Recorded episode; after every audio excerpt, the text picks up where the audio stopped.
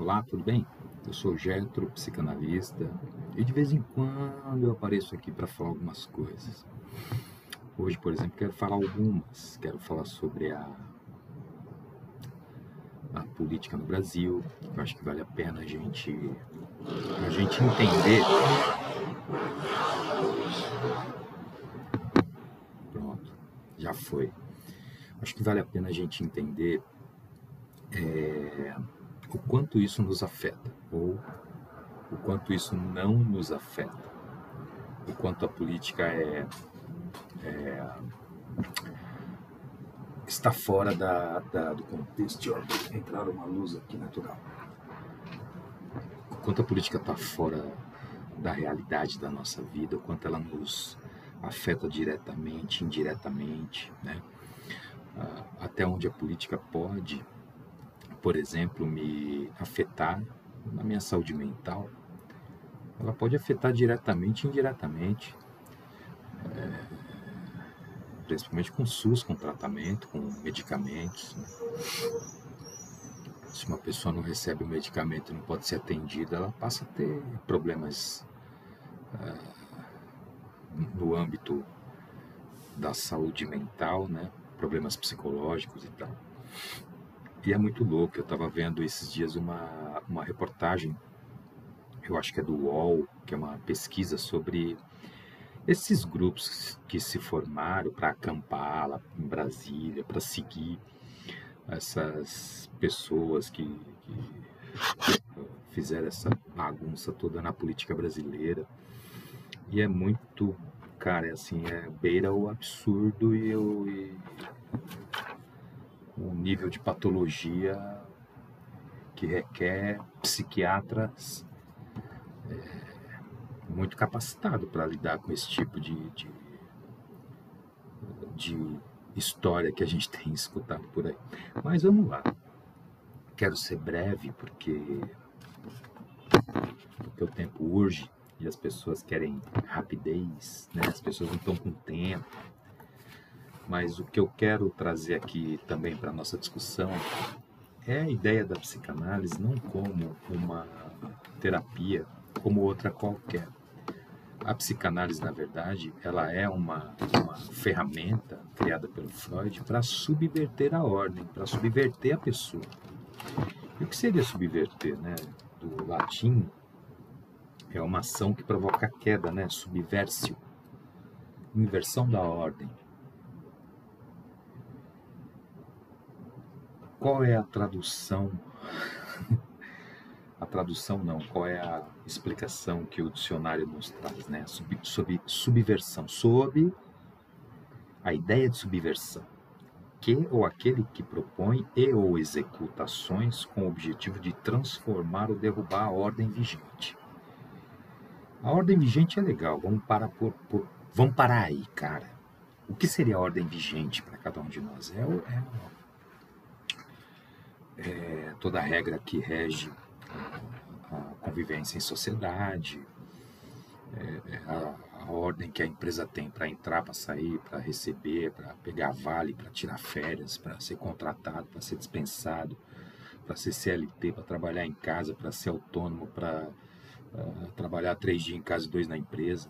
São ordens, são regras, normas que você discute ali e aceita. Tem muita gente que fala, pô, mas o chefe quer que eu trabalhe. Não, o chefe não quer que você trabalhe, você aceitou, por isso você está indo. Não coloca a culpa em ninguém. Assuma a sua responsabilidade diante das questões. Ah, mas o chefe quis que eu trabalhasse final de semana. Você quis também, você foi, você aceitou. Você podia falar não, mas você foi. Então não tem o que falar do chefe. Essa é uma das desculpas que a gente escuta numa clínica, que faz parte das etapas uh, da jornada analítica de cada pessoa. Né? No primeiro momento, eu preciso colocar as queixas na mesa. Ele não deixa, ela não, ela não me deixa fazer, ela tem culpa nisso. Se eu sou assim, a culpa é dela. Se eu como demais é porque ela falou. Se eu fumo demais é porque não sei o que. Se eu sou bravo demais, se eu sou agressivo demais é porque eu vi, eu fui. Eu... Cada um sai desse caldo dessa ordem vigente, que é o que a gente está falando, né? essa ordem vigente, que é ali na casa, que o pai institui as regras. A gente está falando aqui do Estado, do Brasil, do Estado, da prefeitura, né? da cidade onde você vive, do bairro, da vila, né? onde você vive. Tudo tem regra. Tem regra para morador novo que chega, tem regra para tudo. Tem regra na escola, quando você entra, os alunos novos, os alunos calouros. Tem regra para tudo. Né? Então, essa ordem vigente que existe, a psicanálise olha para isso de uma outra maneira. Né? Como é que a gente vai derrubar esse sistema?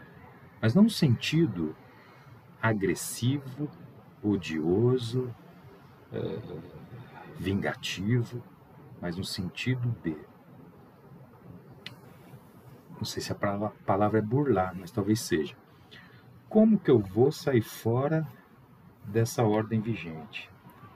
como que eu vou fazer a inversão dessa ordem, na é verdade?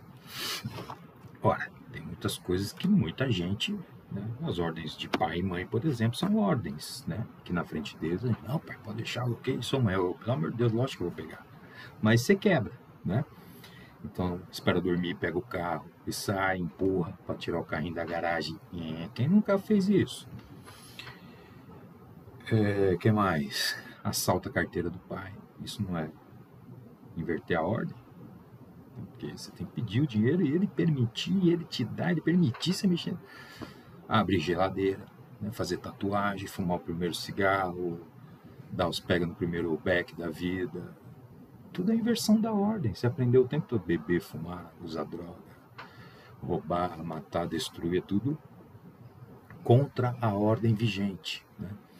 Mas existe mecanismos para que você possa subverter essa ordem vigente e não se prejudicar. E não matar ninguém, não roubar ninguém, não, não ter postura de ódio contra ninguém. Na é verdade, dá para viver melhor, mesmo uh, em sociedade, e ser feliz. Né? Dá para ser feliz em sociedade e apesar da sociedade. Né? Apesar das maluquices que acontecem no país. Então é possível, desde que você tenha, por outro lado, uma maneira de ter uh, respeito à ética, respeito à individualidade do outro.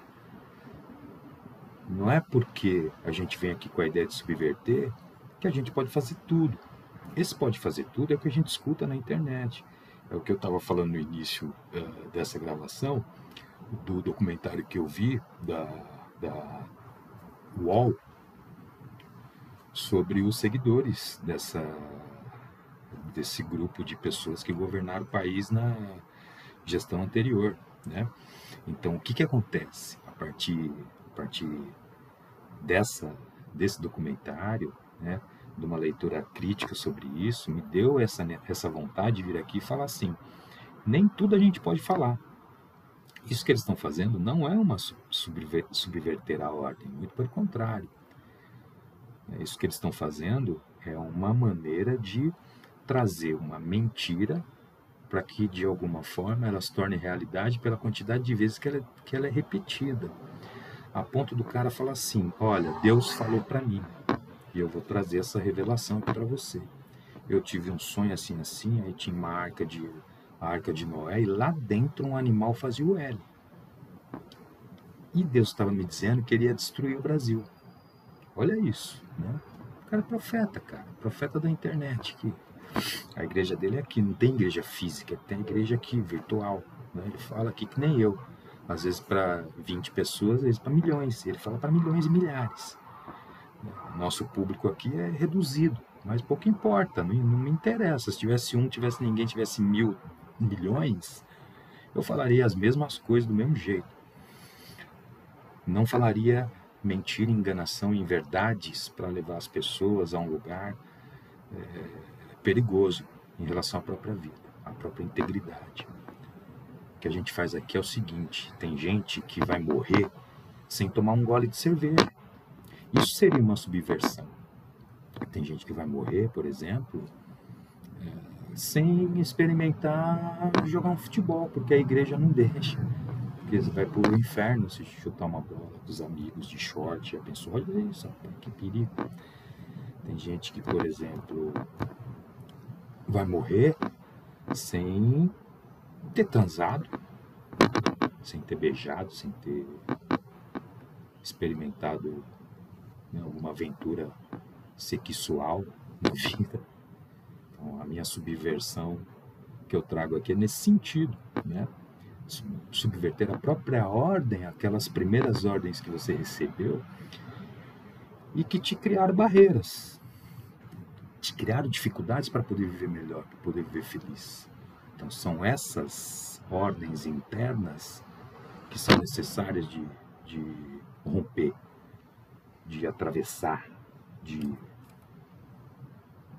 inverter a ordem. Não é verdade? Então pensa nisso em relação à tua própria vida, não para prejudicar alguém, mas que essa subversão que eu trago aqui e que ela está ligada a toda essa coisa que a gente falou da política, das pessoas, do mundo com você, em relação às pessoas, a tudo, porque isso interfere na nossa vida, isso tem, interfere no nosso estado psíquico, emocional, no nosso comportamento. E se eu não estiver bem, eu vou reagir de uma maneira sintomática e neurótica e vou fazer besteira, porque eu vou cada vez mais é, enfiar o pé na jaca, na lama, né, e me aprofundar cada vez mais nas neuroses e nos problemas porque vira um círculo vicioso, né, cara? Vira uma compulsão, a repetição ao problema e vamos que vamos, que é isso aí que a gente vive há anos, por que, que nós vamos mudar, né? E aí, ó, fá, fá, fá, fá, fá, fá, fá, fá, fá, até chegar no buraco e se ferrar sozinho com mais pessoas junto. Então, o que eu tinha para dizer era isso. Espero poder ajudar na vida, no caminho e na direção Obrigado pelas pessoas que estão chegando nova e, e contribuindo, curtindo, fazendo, dando like, se inscrevendo. E espero que a gente possa, né? Eu, eu tenho como meta, mais uma vez, fazer mais programas durante a semana. E espero conseguir.